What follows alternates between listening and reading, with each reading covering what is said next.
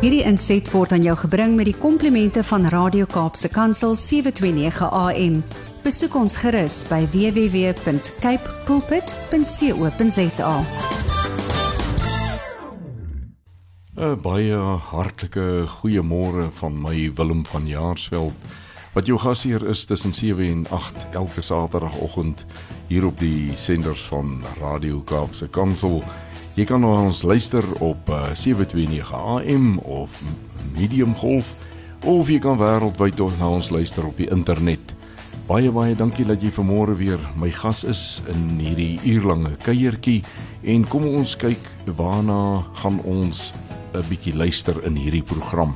Om 10 oor 7 kom uh, saad vir die saaier aan die beurt soos gewoonlik in ons skrifgedeelte van môre is Genesis 1 vers 26 en die tema om te heers met verantwoordelikheid.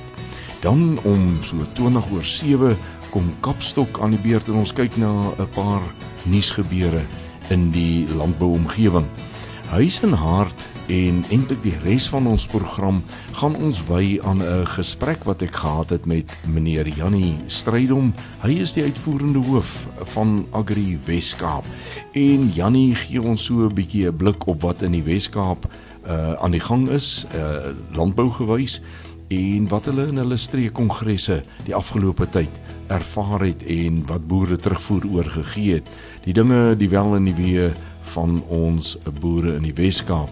Dan eh, huis en hart sluit 'n begin so om 7:30 en hy maak hier rondom 10 voor 8 maak hy klaar. En ons sluit ons program af met 'n storie van hoop, maar uit die landbouomgewing uit Agri Weskaap uh se omgewing. Janie stryd om gesels 'n bietjie met ons 'n paar dinge wat ook tog mooi en positief is na al die uh sorgepraatjies wat ons op die kongresse dan gehoor het. Ons is uh altyd besig om te kyk na wat is besig om te gebeur, wat is die die wel en die wee van ons landbouers en nie net in die Wes-Kaap nie ons konsentreer vandag so 'n bietjie meer op Wes-Kaap maar ons kyk sommer die land vol oral wat gebeur praat met boere kyk 'n bietjie wat is die uh verwikkelinge en omstandighede elders ook in ons land. Ons kuier lekker wyd hier in 'n landboulandskap bly ingeskakel. Word aan jou gebring met die komplimente van Cape Pots varsprodukte mark. Ek nooi jou graag om met my te gesels uh deur middel van ons WhatsApp en Telegram nommer 081 729 1657 of stuur 'n SMS na 37988 en begin jou boodskap met die woord landbou. Ons gesels net hierna verder bly ingeskakel. Jy luister na Landbou Landskap op Radio Kaapse Kansel op 729 AM en wêreldwyd op die internet. Nou ek ek sê hierdie woorde baie gereeld, maar uh, dit bly vir my 'n indrukwekkende verwikkeling, ontwikkeling in ons uh, lewe dat 'n mens deesdae jy kan radio luister op 'n ander medium anders as 'n radio. En wat dit lekker maak is, dit maak nie saak waar jy in die land gaan. Dit maak nie saak waar jy in die wêreld gaan nie. As jy na Kaapse Kansel wil luister, dan gaan jy op die internet en jy luister. En daarom is hierdie landbouprogram 'n uh, 'n program wat ver buite ons land se grense gedra word deur middel van die internet. Nou dis 'n lekker gedagte om so daaraan te dink. Dit is lekker dat ons ons landbou ook kan deel met ons landse mense elders buite hierdie land. Net na die volgende stukkie musiek is ons tyd vir saad vir die saaier. Bly ingeskakel daarvoor. Dit het tyd geword vir saad vir die saaier en ons tema vanmôre om te heers met verantwoordelikheid. En die skrifgedeelte wat ons uh, lees is Genesis 1 vers 26. Daar staan: En God het gesê: Laat ons mense maak na ons beeld, na ons gelykenis en laat hulle heers oor die visse van die see en die voëls van die hemel en die vee en oor die hele aarde en oor al die diere wat op die aarde kruip. Dit is eintlik 'n baie omvangryke vers van die Bybel hierdie. Genesis 1 vers 26. As ek so deur die land met die landbou te doen kry, dan maak hierdie vers natuurlik vir my 'n uh, 'n anderster sin. Uh as 'n mens besef hoe wyd is die opdrag wat of eintlik die visie wat God gehad het met die skep van die mens, wat daar vir ons eintlik bedoel was toe hy ons gemaak het dat ons moet heers oor die see, eh, die visse in die see, die voëls van die hemel, die vee, die aarde, oor al die diere op die aarde, alles wat kruip, die hele lot. Dis 'n ongelooflike verantwoordelikheid wat vir die mens gegee is. En as ek daaroor gaan dink in so 'n bietjie top, dan dink ek, hoe sal ons dit ooit reg kan kry? want ons is so beperk in wat ons sien. Ons is so beperk in wat ons verstaan. Ons ons dink baie keer ons verstaan, maar ons verstaan nie regtig nie. Maar dan kom dit net weer by my. Dieselfde God wat gesê het laat ons die mense maak sodat hulle namens ons hierdie werk kan verrig op die aarde, is ook die een wat sê as jy wysheid kort kom, bid dit van my en ek sal dit vir jou gee. Met ander woorde, daarin lê vir my die troos dat ons sal kan heers met verantwoordelikheid, maar nie in eie kennis, nie in eie mag, nie in eie selfaangesteldheid nie, maar in afhanklikheid. Kom ons bid saam. Vader, ons sê vir U in Jesus Christus se naam baie dankie dat U van waar U besluit het dat daar mense moet wees, reeds 'n groot droom vir ons gehad het. Maar Here, wanneer ons in daardie droom moet instap en dit in tot verwesenliking laat kom, dan besef ons ons skiet so ver te kort. Dis vir môre ons gebed dat U ons asseblief sal toerus in alle aspekte om te kan doen presies dit wat U bedoeling was toe U die mens gemaak het. Dit bid ons in Jesus se naam. Amen.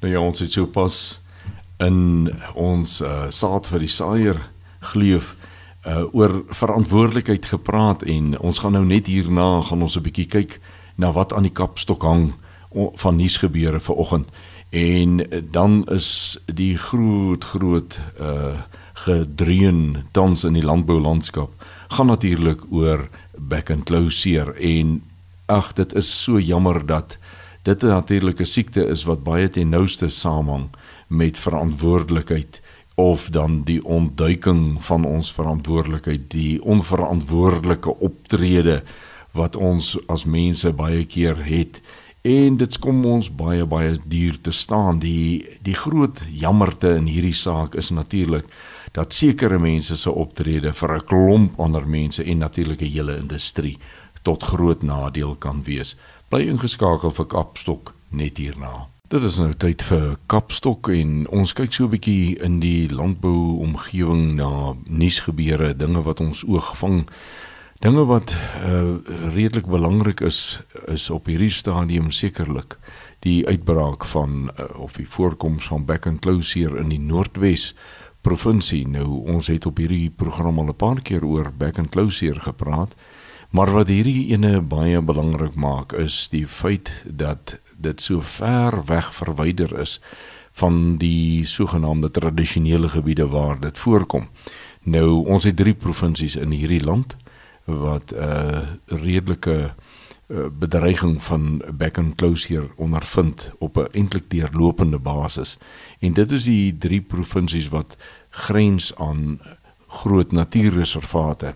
Dit is dan die Limpopo provinsie, Kruger Nasionale Park, soos sowel as Mpumalanga wat ook aan die Kruger Nasionale Wildtuin grens en dan natuurlik KwaZulu-Natal waar die groot moeilikheid nou al 'n geruime tyd aan die gang is wat weer aan in sy noordelike gedeelte aan Mosambiek en ook sekere wildreservate of die uh, ja, wildreservate grens en uh die probleem is besig om in ons land nogal op 'n skrikwekkende wyse en spoed uh momentum te kry. Dit is baie slegte nuus want vir die wat van u wat nie weet nie ons uitvoerstatus is da daaraan gekoppel. Die oomblik wat daar back and claw in ons vryzone in hierdie land voorkom, dan affekteer dit geweldig groot dit wat ons kan uitvoer in terme van vleis. En hierdie uitbraak in Noordwes is definitief glad nie goeie nuus daar in in daardie opsig nie. Ons het verneem dat dit 'n redelik gelokaliseerde uh voorkoms is en dat dit hopelik baie maklik bymekaar gemaak kan word in dit gaan altyd in hierdie gevalle oor hoe bestuurbaar is die omgewing waarin dit voorkom.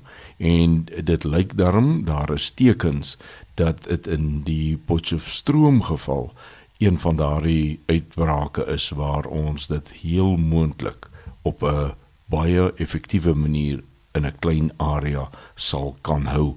Ons hoop regtig waar die berigte wat in hierdie rigting dui is reg en baie akkuraat en dat dit presies so sal gebeur.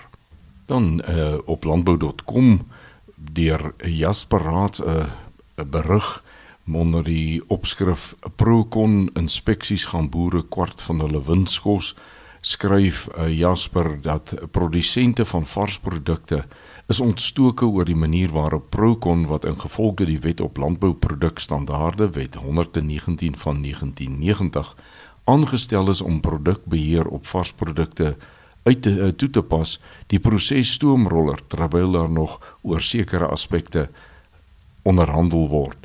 Procon het onlangs sy inspeksieheffings vir varsprodukte in die staatskoerant afgekondig met die versekering dat die pryse bepaal is na deeglike konsultasie en goedkeuring van die uitvoerende beampte van die departement van landbougrondhervorming en landelike ontwikkeling.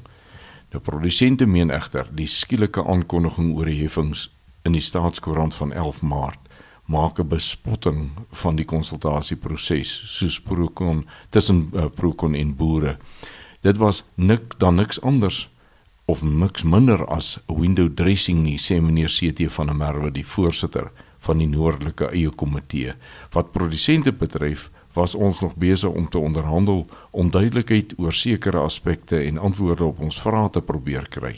Nou is dit eenvoudig gestoomroller sonder om gehoor te gee aan enige van ons bekommernisse of antwoorde op ons vrae te verstrek.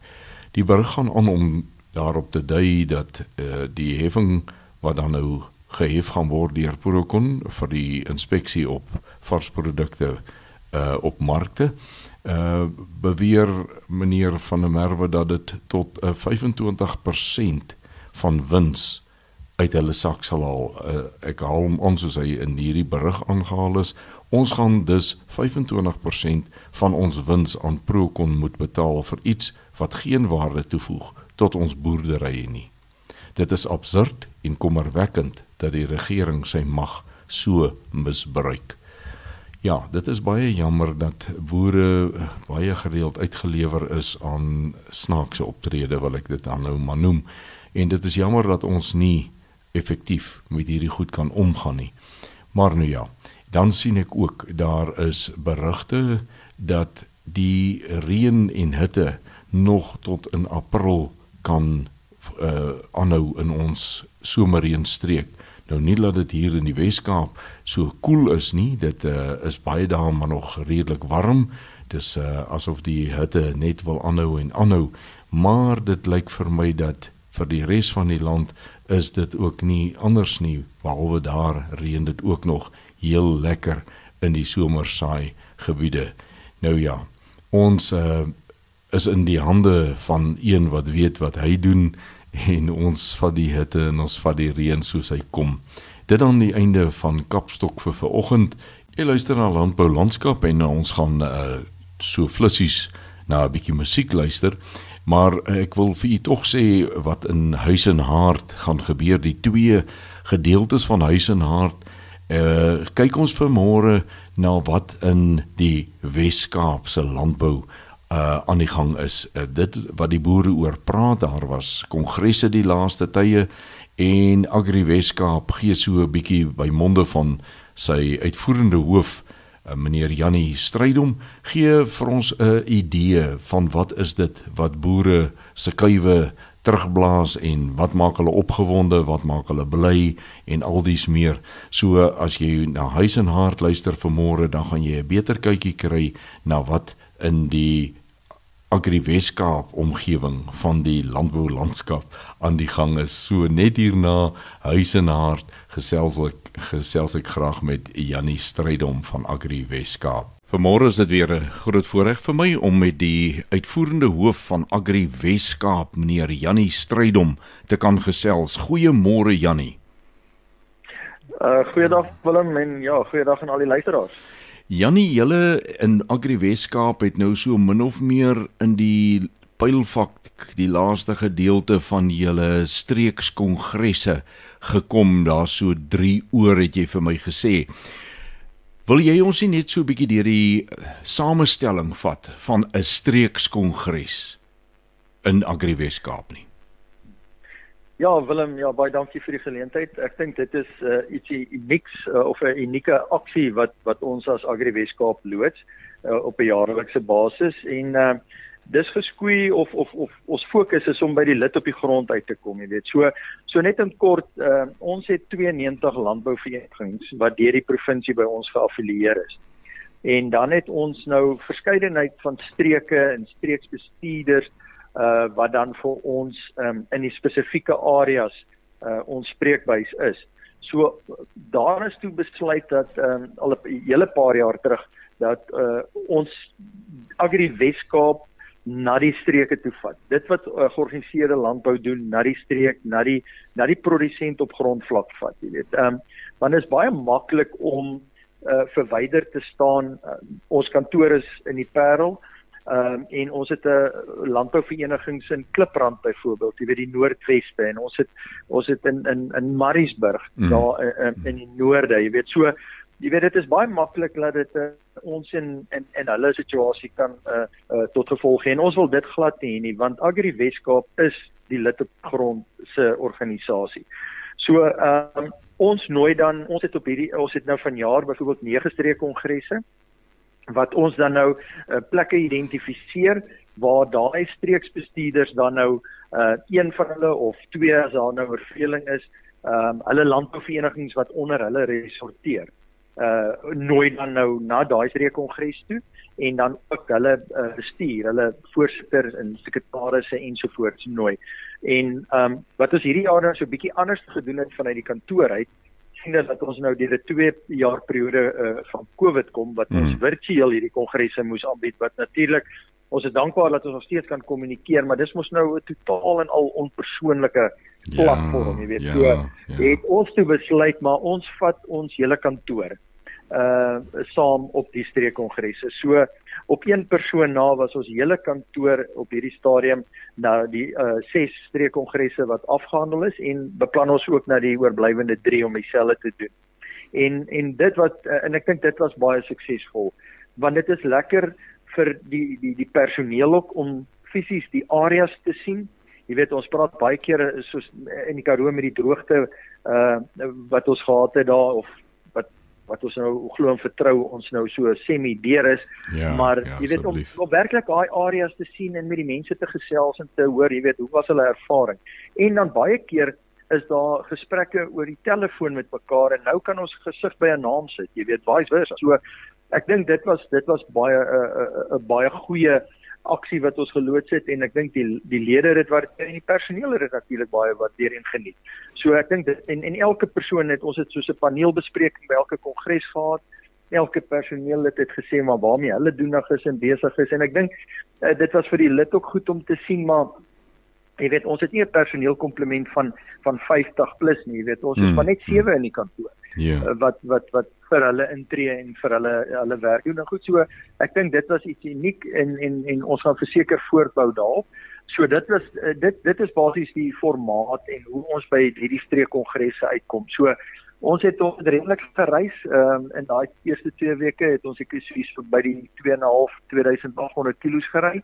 Hmm. So dit was maar, maar jy weet dit absoluut die moeite werd. Dit is vir ons so lekker om daai interaksie grondvlak te hê. Jy weet om om om om om net jy weet dit is lekker die interaksie tydens die kongres, maar jy weet mos nou eintlik nou vooraf daai koppie koffie vooraf of na die tyd. Na die tyd. Ja. Ja, jy weet, ja. daai lemonadetjie na die tyd ja. saam met 'n persoon, jy weet, dan dan is die vrymoedigheid nou meer daar om te sê, jy weet, wat word verwag van ons uh of wat doen ons reg of wat doen ons verkeerd, waar moet ons aandag gee ensovoorts. Jy weet en en regtig wat in daai streke aangaan. Dit is ons belangrik om terug te kom wêreld toe om te sê, goed, in daai spesifieke area, daai is die unieke uitdagings wat daai lede ervaar en ondervind, jy weet en en en ek dink dit gee vir ons as personeel ook net 'n uh, hoe kan ek sê so 'n uh, uh, gerusstelling om te verstaan wat daar aangaan en om daai versoeke wat uit daai streke uitkom dan ook dienooreenkomstig hanteer te akkommodeer en te probeer aanspreek, jy weet. So ja, ons is baie opgewonde oor die streekkongresse. Dit dit is dit is veel eisend. Dit is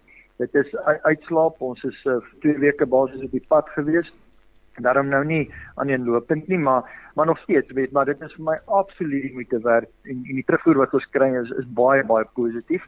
En uh, ons sal op die stadium vir definitief voortbou daarop jy weet ek dink dit is baie belangrik dat ons dat ons op die grondvlak uitkom. Jy weet uh, Jannie uh, jy jy het nou nog genoem die georganiseerde landboustrukture is maar 'n lede uh, gedrewe saak. En as ek nou kyk, eh, ons praat baie keer van dis 'n groter familie. En as jy nou dit met 'n 'n 'n kerk se gemeente moet vergelyk. Dit sal darem 'n aaklige besigheid wees as jy al ewig luister na 'n dominee wat jy nog nooit gesien het nie en jy het nog nooit 'n bietjie met hom persoonlik kon gesels nie. en en ek dink hierdie wat julle nou gedoen het is natuurlik die gulde geleentheid ook vir jou kantoorpersoneel om daai unieke karakters wat ons maar in elke boerevereniging eintlik het om om ook daardie ouens te er, te ontmoet en 'n bietjie te sien waar kom hulle snaakse gehede vandaan hè. ja, ja, ja. Nee, nee, ek dink jy's 100% reg as jy dit sê. Dit dit is 'n groot hmm. familie en en dit is belangrik dat ons besef, Willem, jy weet, dit is 'n ons is 'n vrywillige lede organisasie. Ja. So, ehm um, as jy nie as jy nie in uh in voeling is met met wat jou lid se behoefte is en en hoe hy dink nie, né? Onthou, mm. ons sit hier in die kantoor, uh, hulle is daar buite uh, dis dis die omgewing waarbinne ons funksioneer is totaal en al verskillend. Jy weet en ja. en dit is belangrik dat ons van mekaar verstaan, jy weet hoe hoe ons opereer en funksioneer. So nee, jy's reg. Uh uh deur daai daai vergelyking te tref dis absoluut so. Dit is mos nou altyd lekker om 'n persoon in persoon te ontmoet en mee te gesels as oor die telefoon of as oor 'n uh, oor 'n rekenaarskerm.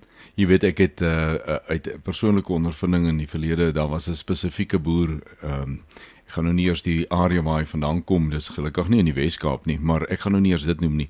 Ek wil nie naaste my laat iemand moet weet met wie ek gepraat het nie.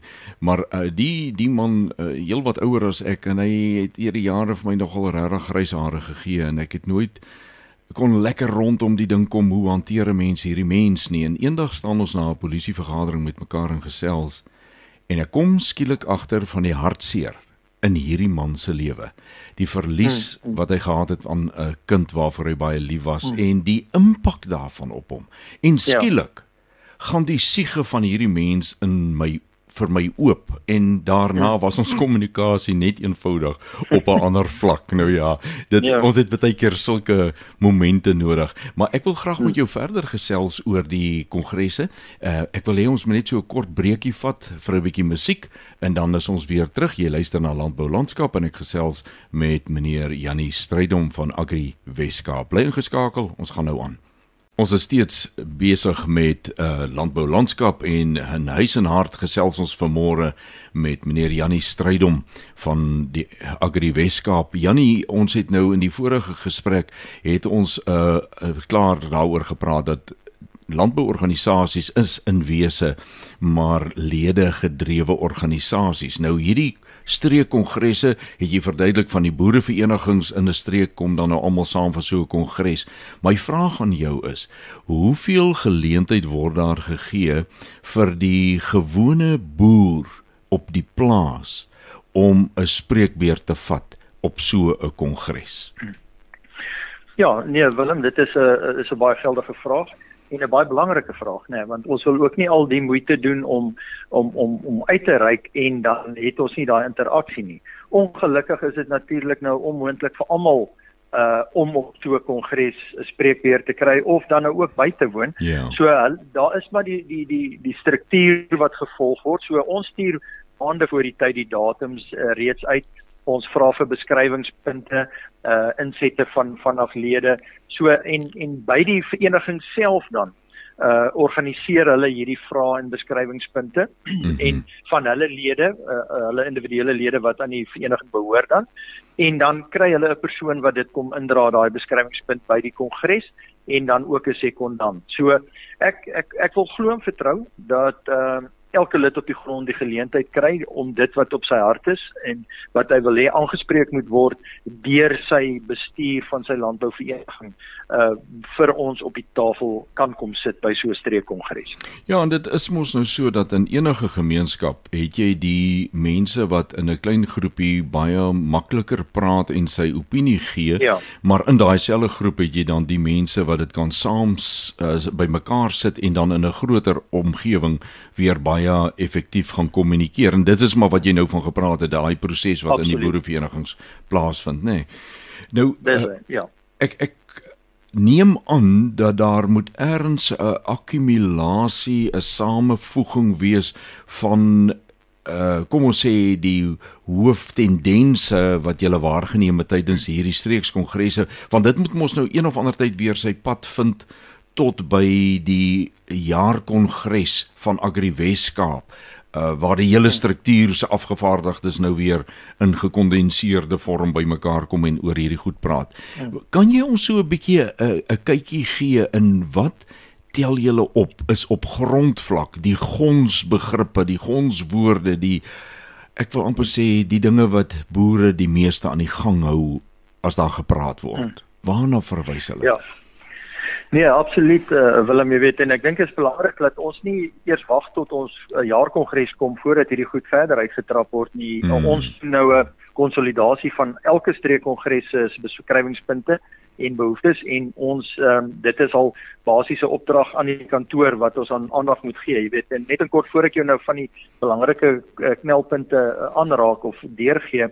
Ehm um, jy weet ons ons het beleidskomitees by Agri Weskaap, uh, mm -hmm. byvoorbeeld soos natuurlike hulpbronne. So wat ook al uit hierdie streekkongresse uitkom vir ons, dra ons ook in dan by daai komitees en en word dit daar deurgetrap en geprioritiseer en dan bepaal jy weet wat is die wat is Agri Weskaap se mandaat daar uh, um, gekoppel daaraan en met wie moet ons hierdie probleme oplos jy weet so ja, ja. dis 'n baie deeglike proses wat gevolg word en dan probeer ons dan nou so gou as moontlik terugvoer ook gee aan daai streke jy weet in terme van jy weet wat het gebeur en wat uh, uh, wa, waar trek ons in die proses om hierdie vrae wat hulle dan nou het aan te spreek so om in kort uh, wil net daar's daar so 4 5 punte dink ek wat ons kan sê wat uh, uh oorwegend in in al die streke voorgekom het. Jy weet en ja. en en dit gaan nou nou snaaks klink as ek as ek begin met infrastruktuur in terme van paai, grondpaai. Jy weet want ons bly in die Wes-Kaap en ons is baie dankbaar. Ek verstaan my kollegas in die ander provinsies ehm um, het dit groter probleme en uitdagings wat dit dan betref, maar jy weet ons het nog steeds dit. Jy weet want ons uh die departement sit met beperkte fondse wat hulle kry om hierdie infrastruktuur in stand te hou, jy weet. Ja, ja. Maar maar dit dit dit dit raak die landelike gebied, jy weet. Ons praat dit klink vir my of hier in die uh, in die omgewing van 95% van alle padgebruikers gebruik teerpaaie. So nou is die fokus met 'n beperkte begroting om ons nou daar meer klem op te lê. Ja. Maar daai 5% die die die die, die oorblywende 5% moet ons mooi verstaan dis die areas wat die kos produseer. Dit wat wat oorwegend, jy weet, ehm um, uh, die voedsel uh, sekerheid uh, uh, teweegbring. En en ons moet dit nie miskyk. Jy weet en ek dink dit is dis een van die groot behoeftes jy, jy weet uh, wat wat grondpaaie betref om om daai instandhouding en uh, uh opgradering waar nodig is dan nou in, in plek te kry. So dit is vir ons 'n 'n prioriteit as 'n prioriteit uitgelig. En dan saam met infrastruktuur um, uit die aard van die saak, jy weet die die ons hawe met die uitvoere en goed. Ehm um, en dit is dit is vir ons 'n groot ries 'n uh, uitdaging op die stadium.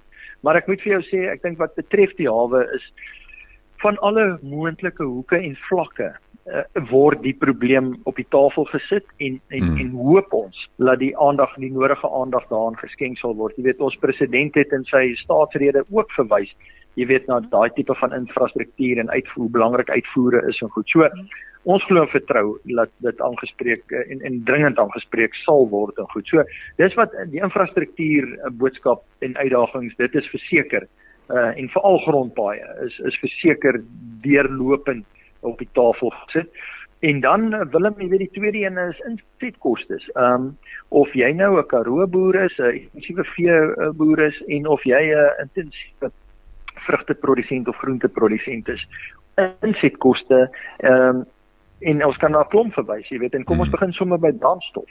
Ehm um, kom ons ja. gaan kyk na kunsmis, jy weet, wat wat sekere van daai ehm um, komponente uh, komponente ja, tot oor 100% 140% ja, gestyg jy weet ja, dit seker ja. goed jy weet in ons en ons uh, ekonome praat ons nou baie van die koste knyptang en goed ja. jy weet maar ons ons ervaar dit prakties nou en die produsente ervaar dit en die lede ervaar dit absoluut nou prakties waar ons met groot dankbaarheid verlede jaar baie goeie graan oes en en en een van min wat ek kan onthou indien enige waar jou opbrengs en jou prys hand aan hand geloop het in terme van van stygings jy weet gewoonlik is die een op en die ander een af hmm. maar dit in in daai selfe asem wil ek net vir sê dit ons is baie dankbaar daarvoor maar was dit nou die volgende jaar se oes wat moet ingesit word is die insette net astronomies hoog. Jy weet so ons is baie dankbaar vir verlede jaar se oes maar hy gaan net so in weer om om hierdie om te help om hierdie oes in te kry jy weet. So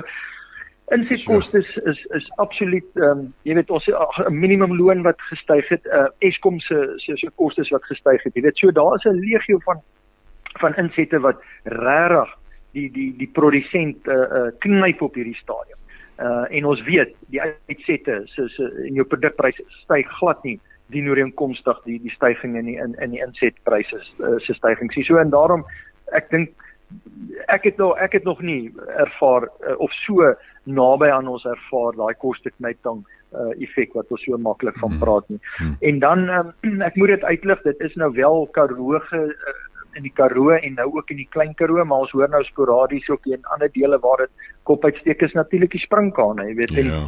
Ehm um, en ons is baie dankbaar en ek wil graag die geleentheid gebruik as ek mag Willem om vir ons provinsiale regering en en by name minister Ivan Meyer ehm um, weer baie dankbaar uh, dankie te sê. Weet ons gister verneem dat hulle 5 miljoen rand bewillig het om te help met die bekamping van springkane, jy weet want as ons hom nie daar bekamp nie, dan skuif hy na na 'n intensiewe uh, areas toe weet en en dit is uh, van kardinale belang dat ons dit onder beheer kry. Weet so ja, die springkane ding is is 'n uh, probleem is op die tafel en dan ons ou groot vriend Eskom, jy weet um ek weet nie meer wat ons nog daaroor moet sê nie, maar beerkrag raak enige tipe vertakking ehm um, nadelig want uh, al al al beïnvloed hy nie jou produksie direk nie jy weet hy het vir addisionele kostes tot gevolg alternatiewe ja. energie ja. uh, jy weet 'n uh, uh, uh, die diesel vir uh, vir op kragopwekkers ensovoorts. Jy weet, so daai Eskom bly vir ons 'n groot probleem of 'n uitdaging.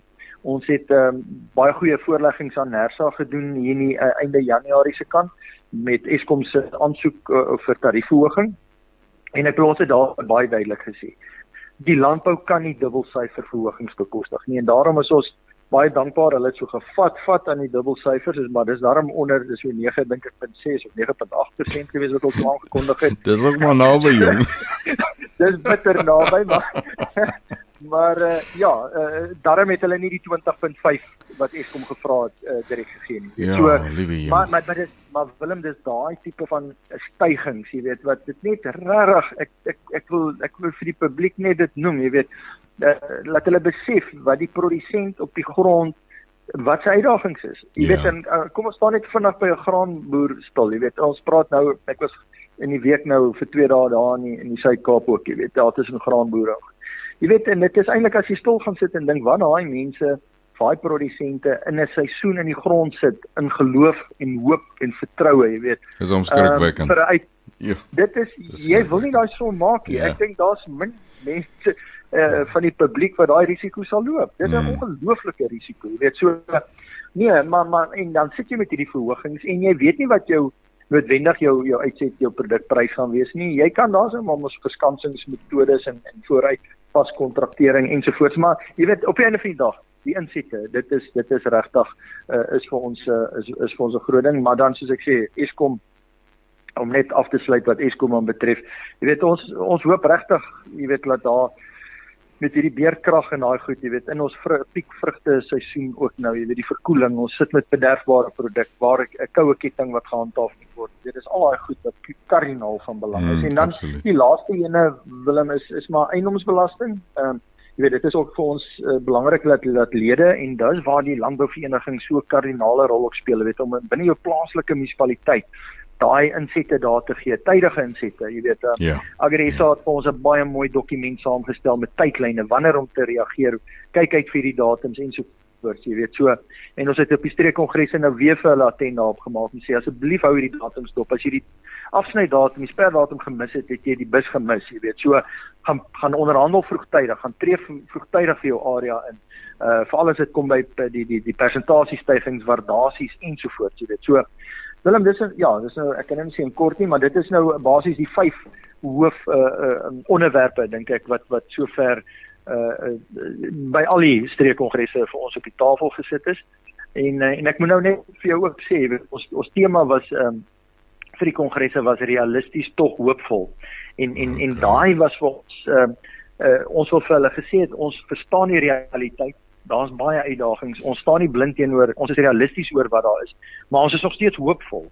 Uh want ons het gesien tydens COVID, ons was 'n essensiële sektor, hoe ons bygedra het tot voedselsekerheid, uh diens uh ag werkskaffing, al daai goed, jy weet, ek bedoel ons het nou weer gesien in kwartaal 4 die groei van die landbou, ehm um, die die die sektor en goed. Jy weet, dit is net ongelooflik wat die sektor doen. Daar's so daar's baie om positief en en dankbaar en hoopvol oor te wees. Jy weet, ons het nou die uitkomste wat die reën in die Karoo byvoorbeeld gegee het.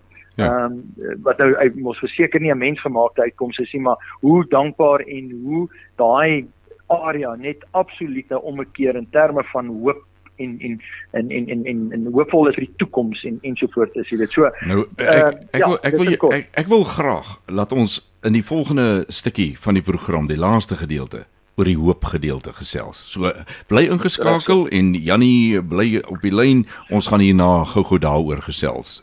Ons is nou terug. Nou in ons program is uh, jy as luisteraar waarskynlik gewoond ons uh, sit hier 'n storie van hoop. Nou vandag gaan dit nie heeltemal anders ter wees nie. Uh ons gesels nog steeds met uh Jannie Strydom, die uitvoerende hoof van Agri Weskaap en Jannie, jy het in die laaste gedeelte van die vorige insetsel het ons begin praat, het jy begin praat oor julle tema vir die streekkongresse was realisties maar hoopvol en jy het begin meer en meer vertel van die hoop. Ek wil hê jy moet hom 'n bietjie daar vat nadat jy nou realisties was. Wat se hoop het daar uit hierdie kongresse ook gekom.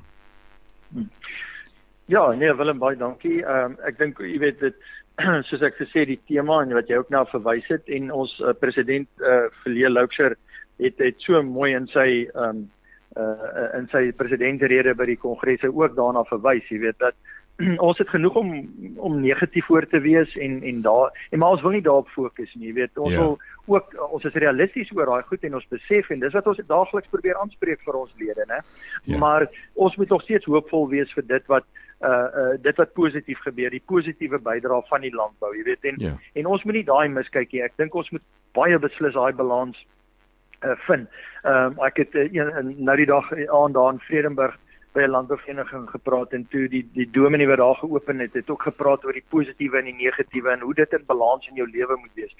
En dit was vir my so kosbaar, jy weet, en ek wil dit graag hê ek het dit so ek by elke streek kongres ook gedeel. Jy weet, dit is hier by ons in die kantoor het ons baie van hierdie uitdagings. Mm. Ons het baie sulke, jy weet, ons dit voel met die negatief kan maklik die positief uh, oorheers, jy weet, maar dit is belangrik dat ons na daai positiewe elke elke uh, uh, probleem wat ons aanspreek, elke uh, ding, goeie storie wat die landbou doen, ons moet daarop fokus en daar is so baie goeie stories. Absoluut. Maar ons het ongelukkige geneigtheid wat die landbou betref om om die etiket van die negatiewe, jy weet, dit wat verkeerd doen, sien ons op die voorblaai en mm, dis vir my baie mm, hartseer. Ek dink ons moet regtig 'n uh, 'n uh, uh, absolute aksie en 'n dryf hê om om daai goeie stories te vertel. Jy weet en en en, en ek bedoel dit soos soos uh, die positiewe goed, jy weet ons wat ons reg uh, wat ek voel georganiseerde landbou ook by betrokke is en en en 'n groot bydrae gelewer het. Jy weet dis soos die wysiging van artikel 25 van die grondwet. Ja. Yeah. Um, Ja. Ek weet en ek vat en ek gee glad nie net vir georganiseerde landbou die erkenning ek bedoel dit was mos nou van alle invalshoeke en daar baie instansies en mense daaraan deelgeneem maar maar jy weet dis vir ons 'n positiewe uitkoms jy weet in ehm um, ek het verwys na Eskom na Nersa se se se toekenning van hulle van uh, Eskom se tariewe uh, tariefverhoging ook en goed jy weet en en ek dink jy weet net die die die bydrae van landbou tot die ekonomie Jy weet ek dink uh, as ek nou na BFAP se syfers kyk, ek dink dit was uh, 12.2 in die in persent in die vierde kwartaal en oor die algemeen ek dink 8.3% groei, jy weet en jy weet en dit is vir my en en Willem ek dis wat my opgewonde maak oor ja, die landbou man. Ja. Jy weet dit is vir my ons maar ons ons moet kos produseer, ons vraag na ons produk bly styg daar die die aanwas uh, is mos nou ons ons weet uh, jy weet die behoefte aan voedsel is, gaan net bly styg. So ek is baie eerder in 'n in 'n industrie en ek het dit al baie gesê op 'n sektor wat wat die vraag na my produk bly styg. Ehm um, en so ek is ja, ek dink daar's regtig genoeg om oor positief te wees. Ons moet net besop. Ons moet net versigtig wees dat die negatief nie ons ons ons denke oorheers nie. Ons moet bly uh, fokus op jy weet daai kennis, daai ondervinding wat ons het, daai uh, daai welwillendheid om om om om om om nuwe toetreders te betrek. Al daai goed, jy weet, daar is vir my regtig so baie positiewe goed en ons president het nou hier goed verwys en en en ek ondersteun hom 100%. Jy weet, dis ons uitgangspunt by Agri Weskaap. Ons wil op die positiewe fokus sonder sonder om die die realiteit mis te kyk. En daarom dink ek het ons 'n baie baie gepaste tema hierdie jaar vir ons streekkongresse gehad. Daai realisties tog hoopvol, jy weet, uh, so ja, dis in kort uh, as ek jou vraag beantwoord. Ja, nee, en, en dit is 'n baie goeie antwoord wat jy gee, maar jy weet ek wil amper sê die realisties maar hoopvol moet eintlik 'n ou se lewensfilosofie wees, want nie een nie, nie een van ons kan eintlik bekostig, selfs in ons huishoudings, in ons families. Dit help nie jy draai jou kop weg of maak jou oë toe vir die dinge wat ooglopend nie reg is nie. Maar hmm, ek ek sê altyd waar ek die geleentheid kry om met boere te praat, mense ons het nou klaar die probleme geïdentifiseer en niemand kan 'n probleem beter identifiseer en omskryf as 'n boer nie. Maar ja. as ons dit nou ja, klaar het ja, en ons het nou konsensus oor wat is nou hierdie probleem. Kom ons hmm, hmm. span nou ons beste breinkrag in en kom by oplossings uit en dan sorteer ons wat gaan ons nou hierna saam doen. En weet jy ek ek dink dit is in die wese van 'n boer, sy geloof en dan die houding wat hy teenoor die lewe het vanuit sy geloofs-oortuiging is is waarskynlik is dit nie maar die goed wat maak dat ons bly hoopvol wees en vorentoe beer nie. Hmm. Ja. So nee, absoluut absoluut Willem, jy weet en ek dink dit is belangrik jy het 'n belangrike woordjie daar gebruik saam.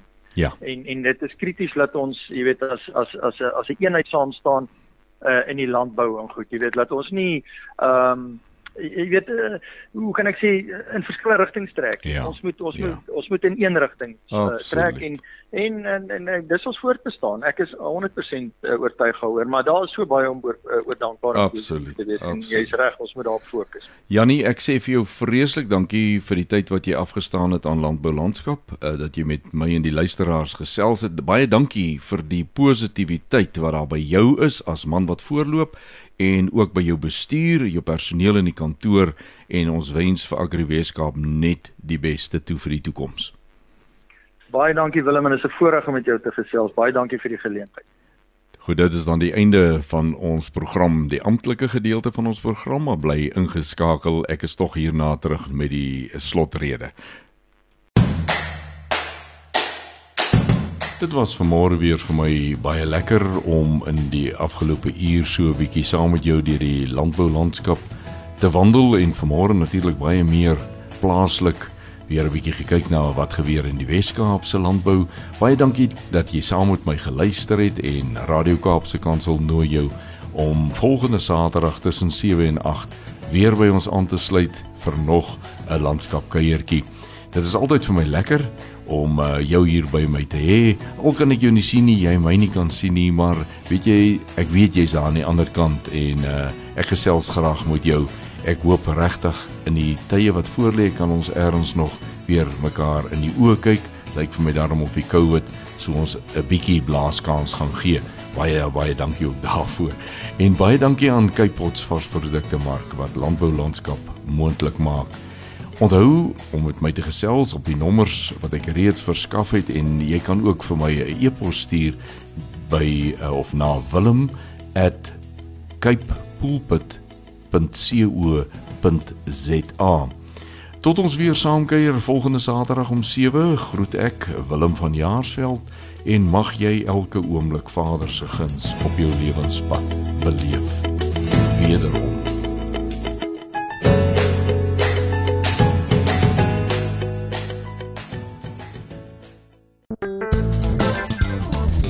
Hierdie inset was aan jou gebring met die komplimente van Radio Kaapse Kansel 729 AM. Besoek ons gerus by www.cape pulpit.co.za.